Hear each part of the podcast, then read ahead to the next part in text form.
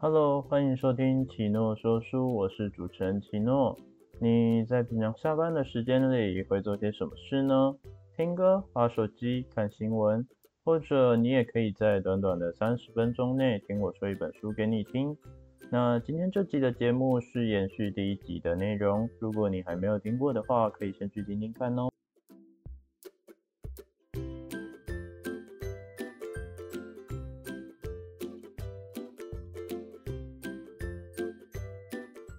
今天要跟你们分享的书籍是由金惠南所著的《三十岁前一定要搞懂的自己》。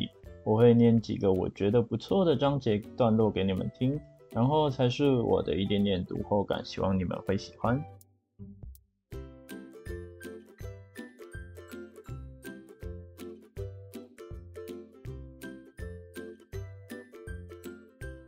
那今天要分享的章节名为《为什么不相信这个世界》。曾经单独自助旅行过的人都知道，在出发前心头常会浮现某种不安，不知在陌生国度里的所见所闻是否能如期待的一般，还有不知自己能不能平安无事的归来。身边没有半个亲友，看到的都是陌生人。万一迷路了该怎么办？语言又不通。如果坐错了火车或飞机该怎么办？能不能顺利找到饭店或青年旅馆？万一护照或皮夹掉了怎么办？还有万一生病了该怎么办？如果再加上听到在巴黎或罗马要小心扒手，或在维也纳很容易迷路这些话，不安的感觉就会更加的强烈。不过当旅行完回家后，我们就会明白，即使是迷路或是坐错车，找不到青年旅馆，还是有办法活下来。如果是护照和皮夹掉了，虽然会耽误一些行程，但也可以将它想成是个新鲜的经验。我们还会因为当地陌生人所表现的友善而惊讶不已。所以有不少人旅行回来后都下定决心，我也要热情对待国外来的客人。不过要对陌生的世界及陌生的人不再感到恐惧，是需要一段时间的。当陌生的事物出现时，我们第一个接收到的讯号就是危险，所以常会在面对新的世界时裹足不前。有谁可以保证我即将前往的那个新世界是安全的？这时候，真正能帮助我们的就是对世界以及对人的基本信任。对世界及对人的基本信任，也就是英文的 basic trust，是从三岁前与母亲的关系中开始建立的。最早婴儿所知道的世界只有母亲的肚子，等到出生后才会接触到许多新奇陌生的事物。孩子在好奇心的驱使下，会试着去摸索、去尝味道、去体验触感、去聆听，甚至开口说话。有时孩子会突然心生恐惧而环顾四周要找妈妈。如果这时妈妈面带微笑看着自己，孩子就会感到心安。当这种情形不断重复时，孩子会对妈妈产生一种基本的信任，即便暂时没有看到妈妈，心里还是会相信她马上就会回来，而且会安心的对这个陌生的世界探险。但是如果孩子一直找不到妈妈，或是妈妈表达出来的爱太多变，孩子对妈妈的基本信任就会开始动摇。以后只要一看不到妈妈，孩子就担心妈妈会永远消失，所以不管走到哪里都要跟着妈妈。这样的小孩当然无法放心的去探索陌生的世界。基本信任是我们在人生中与他人互动、在世界中探险的基础。只有信任这个世界、信任其他人，才有可能与陌生人建立关系。或是去拜访一个从未去过的地方，也才能克服对失败的恐惧。尽管我们愿意相信自己及这个世界，但世界上却依然充满许多未知数及无法信任的人。有人相互欺瞒，有人为了金钱杀人，或是有朝一日发生恐怖事件及战争，让一大群人遇害，或是浮动的经济景象令我们不安等等。这样的世界教我们如何信任。这是个一旦失去利用价值就随时可能会被淘汰的社会。面对这样的世界，我们只能张大眼睛，提高警觉。怎么还有可能会相信他呢？踏入社会一久，就会慢慢发现这个世界险恶，也会发现他无情的一面。有人为了利益敌友不分，也有人看到你暴露一点小缺点，以后就趁机拿这点来反击你。关系紧绷到令人疲倦的程度。在生活中，我们常会发现。伤害我们最深的就是自己身边的人。昨天还跟我一起抱怨上司的同事，隔天就跑去向上司打小报告。曾经对我说：“你就像我亲弟弟一样的上司。”有一天竟然剽窃我的构想，迅速完成一份提案。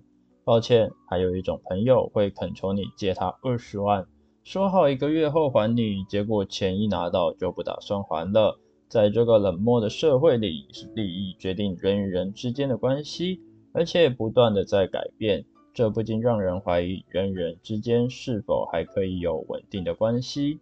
那么，和家人的关系算是处于安全地带吗？卡夫卡在他的小说《蜕变》里摇着头跟我们说不。书中主角格雷高尔是个独立负担起养家责任的业务员。有一天早晨，他发现自己变成了一只虫。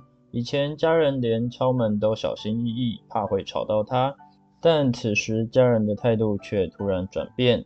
妈妈看到儿子变成那样，吓到昏倒，从此不想再看到他。原本应该代替儿子去工作的爸爸，看不起变成虫的儿子，本来还想踩死他，不过被男主角的妈妈阻止。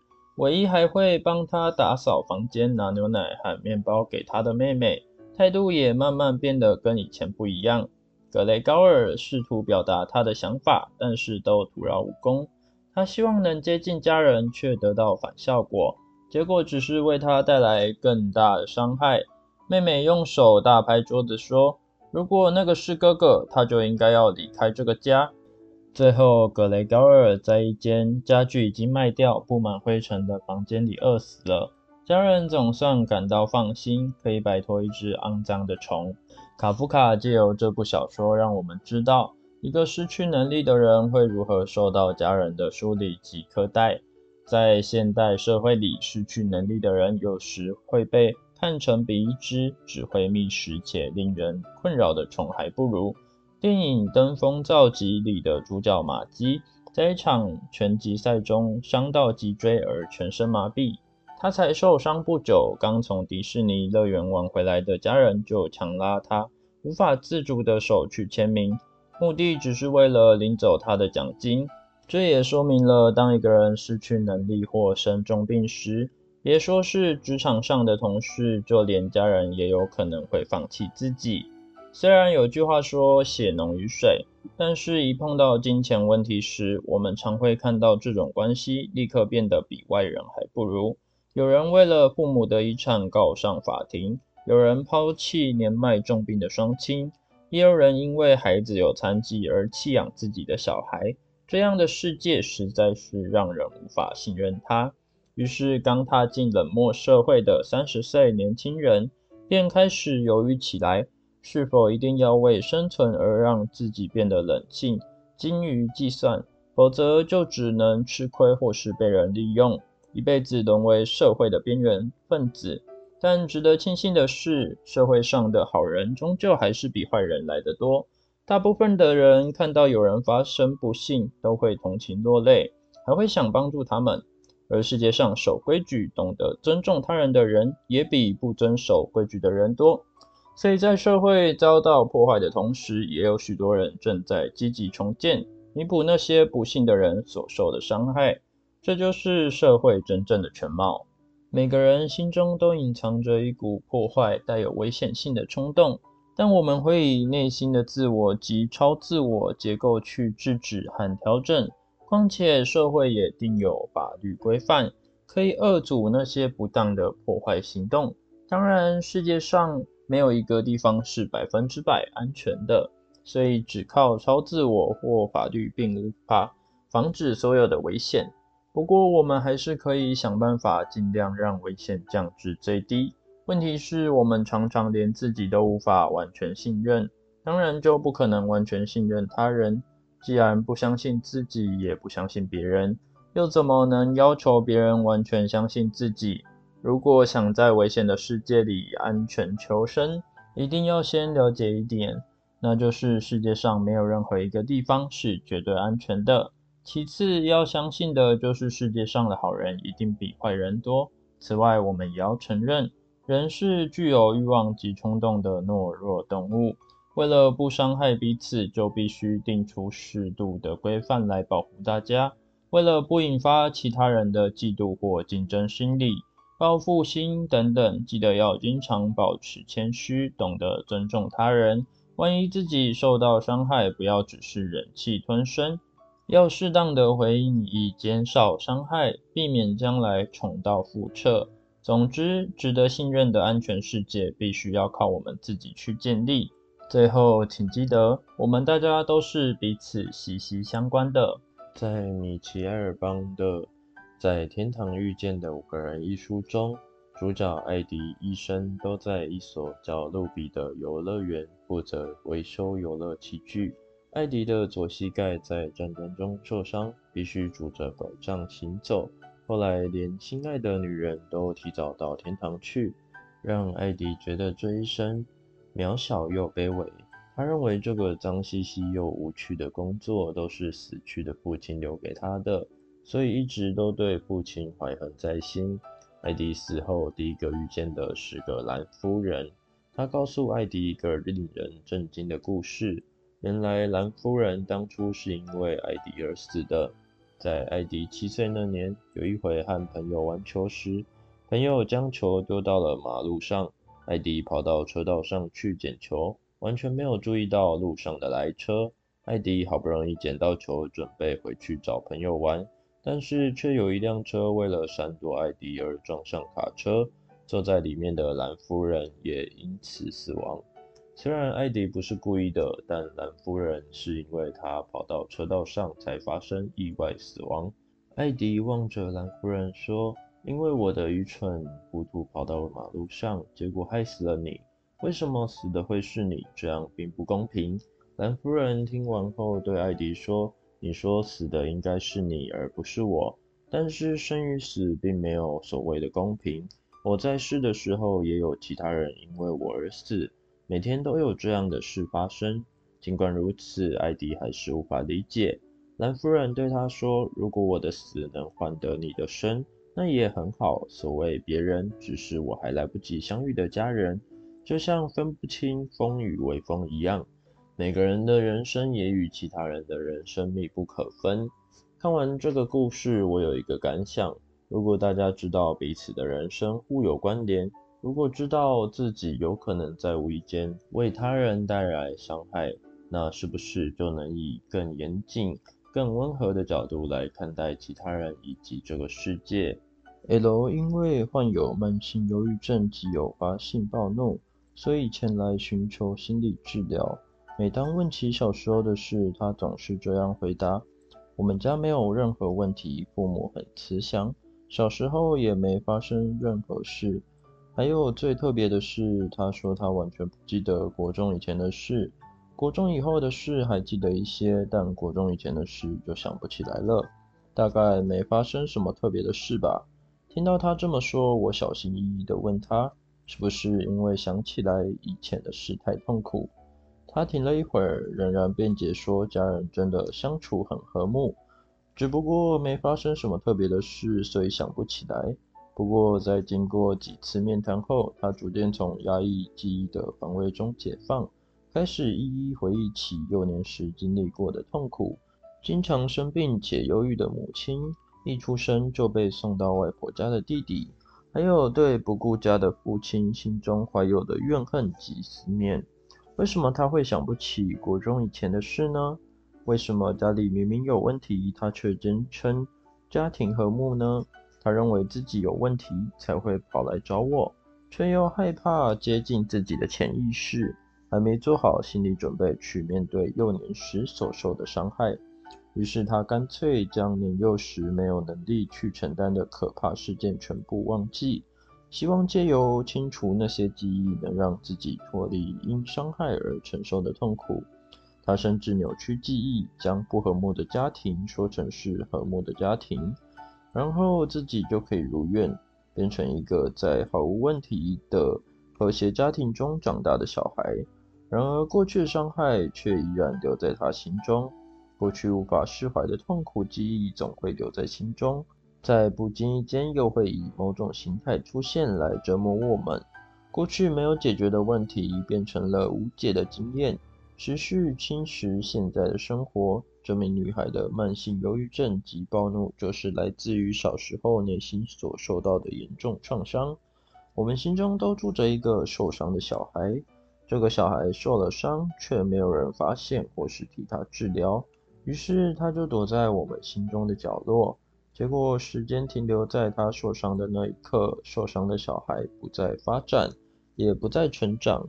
当然，心中那个受伤的小孩不断努力，希望能从痛苦中挣脱出来。他费尽心思想重回到过去，好让伤害不会发生，或是试图扭转，让结果变得不同，用这种方式来克服心中的伤痕。这也是为什么我们常会不知不觉一再重复经历过去痛苦的原因。所以，当我们老是跟同类型的对象交往，或是不断重复相同的错误，或是明明渴望爱情，却又老是在爱情来临时将它往外推，我们就应该好好想一想，问题到底出在哪里。而这些重复发生的事，是否与过去令人心痛的记忆有关？安静聆听自己内心的声音吧，仔细观察是什么让自己恐惧。是童年的哪段记忆在自己心中留下阴影？还有是什么时候受伤的小孩在心中哭泣不已？好的开始是成功的一半。要知道并承认自己有问题是件不容易的事。世界上没有人是毫无问题的，每个人心中或多或少都有些无解的问题。所以，精神分析先驱弗洛伊德提出的正常标准也说。每个人都带有些微歇斯底里、些微偏执、些微强迫，这也代表没有人可以完全摆脱过去的心理阴影，所以不需要羞于承认或是否认自己内心的问题。只有面对它，才有可能进一步了解自己的问题到底在哪里。所以，别再对心里那个受伤的小孩视而不见了。当类似的痛苦仍在继续时，你应该要听懂那个受伤的小孩呐喊说他希望成长的声音，同时帮他从痛苦的记忆中挣脱出来。除了让心中受伤的小孩可以尽情哭泣外，还要让他说出哪里会痛，帮他在伤口上擦药，这样才能让过去的旧伤口愈合，送走痛苦的过往。经过这一番过程后，即使将来有遇到类似的经验，你还是可以这样告诉自己：这件事跟以前那件事无关，只不过我自己担心以前那件可怕的事会再发生罢了。更何况现在的我也不是以前那个无力反抗的小孩了。就算碰到相同的情况，我还是有办法解决。当然，有些情况除了需要理智外，还需要在情绪上疏解才行。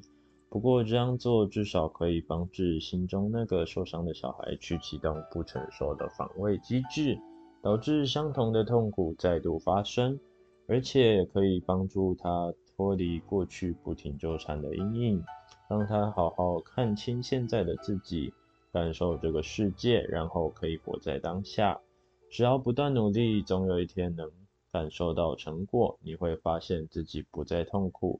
受伤的小孩也不再哭泣，而且开始成长。从盛怒的人脸上，我看到一种比狮子、鳄鱼、龙还恐怖的动物本性。如果把这种本性想成是身为人的必要资格之一，那我就会对自己感到绝望。一想到恐怖的人类，我就不禁发抖站立。对于自己的言行是否能符合人类的资格？我完全没有把握。我将烦恼装在内心深处的一只小箱子里，将忧郁和紧张隐藏起来，还假装自己是一名天真的乐观主义者，让自己慢慢变成一个滑稽而奇怪的孩子。太宰治小说《人间失格》里的主角叶藏拥有纯真的灵魂，他总是无法理解那些戴着面具、相互欺瞒、充满矛盾的人们。叶藏不善于吵架或自我辩解，当碰到人们生气时，他会害怕的不知怎么办。为了隐藏自我，叶藏变成一个逗趣耍宝的人，努力迎合他人的胃口，希望能逗别人笑。不管怎样都无所谓，只要能让他们笑就好。总之，不要惹别人不高兴。我是无，是风，是空。即使叶藏如此的努力，他还是无法适应这个世界，而且总是被人利用。他开始沉溺于烟酒和女人之中，最后被送进了精神病院。叶藏失去了梦想、健康和所有的欲望。才二十七岁的生命，却俨然像个老头，而且成了一名人间失格者。当心中潜藏的危险欲望表现出来时，我们会感到不安，因为我们担心被别人嘲笑，或是遭到他人排斥，也担心会发生可怕的事而影响到我们所爱的人。这种不安的心理，我们称之为预期性不安。预期性不安是一种警告。它在心中提醒我们：喂，再这样下去会出事的。不过幸好我们心里具有一种检查机制，当那些危险欲望准备破墙而出时，他们得先经过两道检验过程。最初的欲望最后会变成其他形态，在通过检查机制后才表现出来。这时所使用的就是防卫机制。也就是说，我们借由防卫机制去压抑或转化具有危险的内在冲突，并经由这个过程使其不再具有危险性。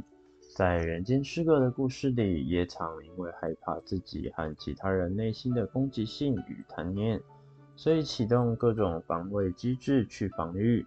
很可惜的是，他所使用的大多属于不成熟的防卫机制。导致最后为他带来自我毁灭的结果。叶藏所使用的防卫机制主要是投射，他无法接受自己和其他人一样拥有具破坏成分的攻击性，所以将这种危险欲望的责任推卸给别人，让他变成是对方的错。结果他就变成像是完全不具危险性一般的单纯了。不过夜藏的投射作用并没有完全成功。因为内在潜藏的破坏性冲突仍让他感到害怕，让他为此而困扰，所以夜藏又继续使用下一个阶段的防卫机制，那就是投射性认同。由于无法将危险的属性全部推卸给其他人，夜藏便试图利用投射性认同从其他人身上引出这种属性，然后加以调整，用这种方法来调节自我的冲动。举例来说，夜藏先刺激女人为他口交，但在进入性关系后，又让自己变成好像是受到女人强迫一样。他无意识地诱导女人扮演坏人的角色，然后自己再扮演一个善良的牺牲者。不过，再怎么花费心思，那些危险的冲动是不可能完全消除的。为了防御剩余的冲动。叶藏又在使用另一个阶段的防卫机制——细化化。所谓细化化，是指将害怕的对象塑造成像漫画一样滑稽的人物，借此降低恐惧。而叶藏所细化化的对象不是别人，正是他自己。他将自己塑造成滑稽的人物，取悦别人，想透过这种过程将自己转变成。不具攻击性或危险性的存在，但是这些防卫机制并没有让叶藏真正适应这个社会，反而让他变成无法扮演好人类角色的卑微者。叶藏长大后发现自己在这个险恶的世界里一事无成，于是他又开始使用所谓的逃避及退化两种防卫机制。逃避是指与危险的状况及对象保持安全距离。叶藏逃避去扮演一个社会成员的角色，他选择关在房间里嘲笑社会，不愿走入社会，也等于是逃离这个社会。但由于自己已经成为一名无敌的失败者，这件事又令他更加感到自卑。面对这种自卑感，他采取退化到幼年期的方式来保护自己。所谓退化，是指在面对严重挫折时，后退到比现在更幼稚的过去水准。夜藏退化到口腔期，开始用酒和香烟麻痹自己。他宛如吸母奶一般抽着烟，而当他喝醉时，整个人就充满了像是躺在母亲怀抱的感觉。夜藏对于社会及其他人无法接纳自己，并且冷漠又残酷一事感到愤怒，但是他又怕如果将愤怒表现出来，可能会刺激到别人，最后为自己带来更大的伤害。因此，他把自己的愤怒转向自己，采取了攻击性转向自我的防卫机制。他把攻击性转向自我，开始逐步毁灭自我，先借由酒精及毒品破坏自己的精神及肉体，最后甚至产生自杀的意图，想让自己消失。叶藏的防卫机制并不成功，他使用的都是投射或投射性认同、细化化。逃避和退化、攻击性转向自我等不成熟的防卫机制，最后终于让自己成了一名人间失格者。那么，成熟的防卫机制到底有哪些呢？如果人间失格里的叶藏希望像令人尊敬的兄长一样，将兄长当成好的行动学习典范，这种方式我们就称之为认同。如果夜藏能将破坏性欲望用图画或文字表现出来，借此加以释放，也就是说可以予以象征化或升华的话，他就能某种程度脱离自我折磨的恐惧。此外，成熟的防御机制还包括合理化、替代、利他主义等等。如果你为了克服恐惧及不安而浪费许多精神，却还是得不到想要的平静。这时你就得好好的思考，是因为使用了不成熟的防卫机制，还是因为长大后人对童年时的恐惧怀有不安？不要害怕内心所产生的冲动，只要你了解自己现在所使用的是哪一种防卫机制，稍加改变做法，你就会发现眼前的世界以及你在镜中反射出来的模样，将变得更温暖而多情。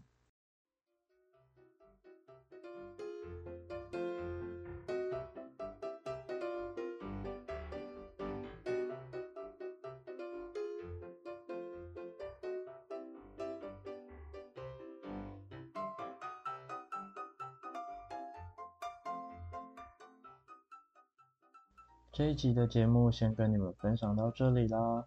那下一集节目会跟你们分享本书第三章节的内容。第三章节的内容是工作与人际关系。喜欢我的声音的话，可以收藏我的节目。如果想听我说什么书籍给你们听的话，也欢迎到我的 IG 粉专跟我说哦。